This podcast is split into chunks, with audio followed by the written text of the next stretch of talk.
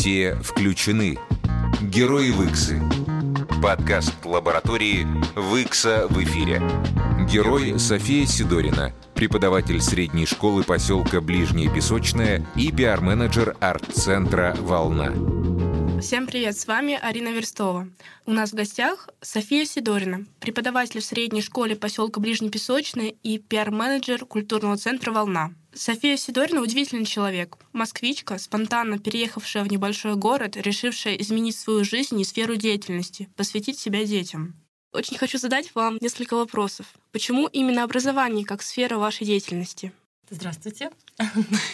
Образование, наверное, потому что это краеугольный камень, это основа основ. Мне кажется, человек формируется в семье и в школе. В школе ученики проводят огромное количество часов, и сейчас мне кажется, что это самый важный период, если честно, потому что я смотрю на то, как наши ребята каждый день меняются, и в школе, получается, я сейчас заканчиваю второй свой год работы, я смотрю фотографии и видео ребят, которые сейчас там в шестом классе, в седьмом, и вот даже в начале этого года они были совсем другими, и каждый день в них происходят какие-то невероятные вообще магические изменения. Они на мир начинают смотреть э, по-другому, на себя. И вот, наверное, та магия, которая происходит в школе, тихая такая магия, да, не кричащая, то есть то, что вообще может быть и другим как-то незаметно, но вот это меня невероятно вдохновляет, и я вижу пользу я вижу большую пользу в том, что каждый день по чуть-чуть, маленькими шажочками с детьми что-то важное делать. Ну, собственно, поэтому образование. А какие качества внутри вас держат вас в равновесии изо дня в день? А с чего вы взяли, что я в равновесии?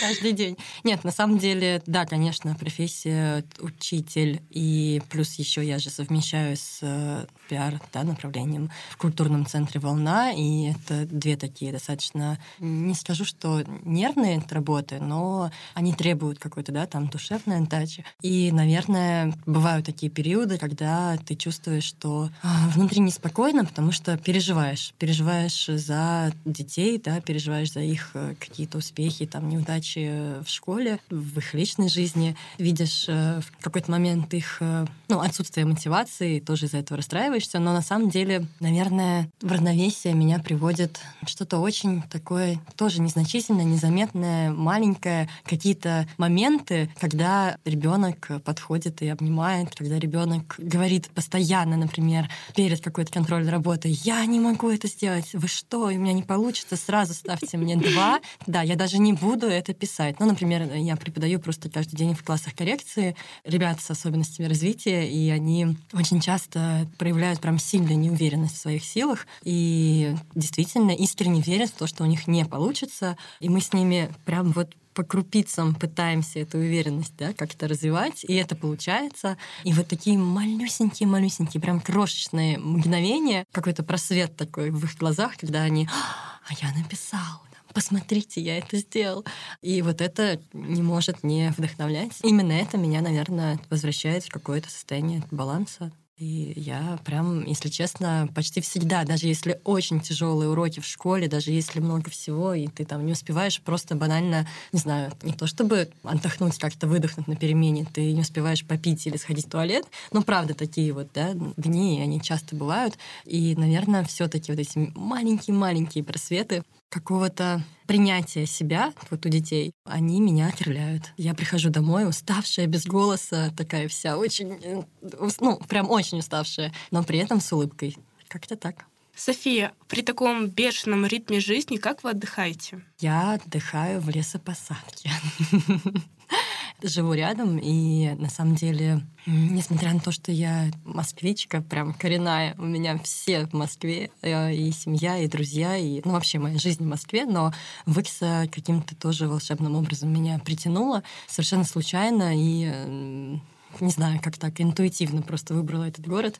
И я восстанавливаюсь среди сосен, среди деревьев, в лесопосадке, птицы, не знаю, дятлы, белки.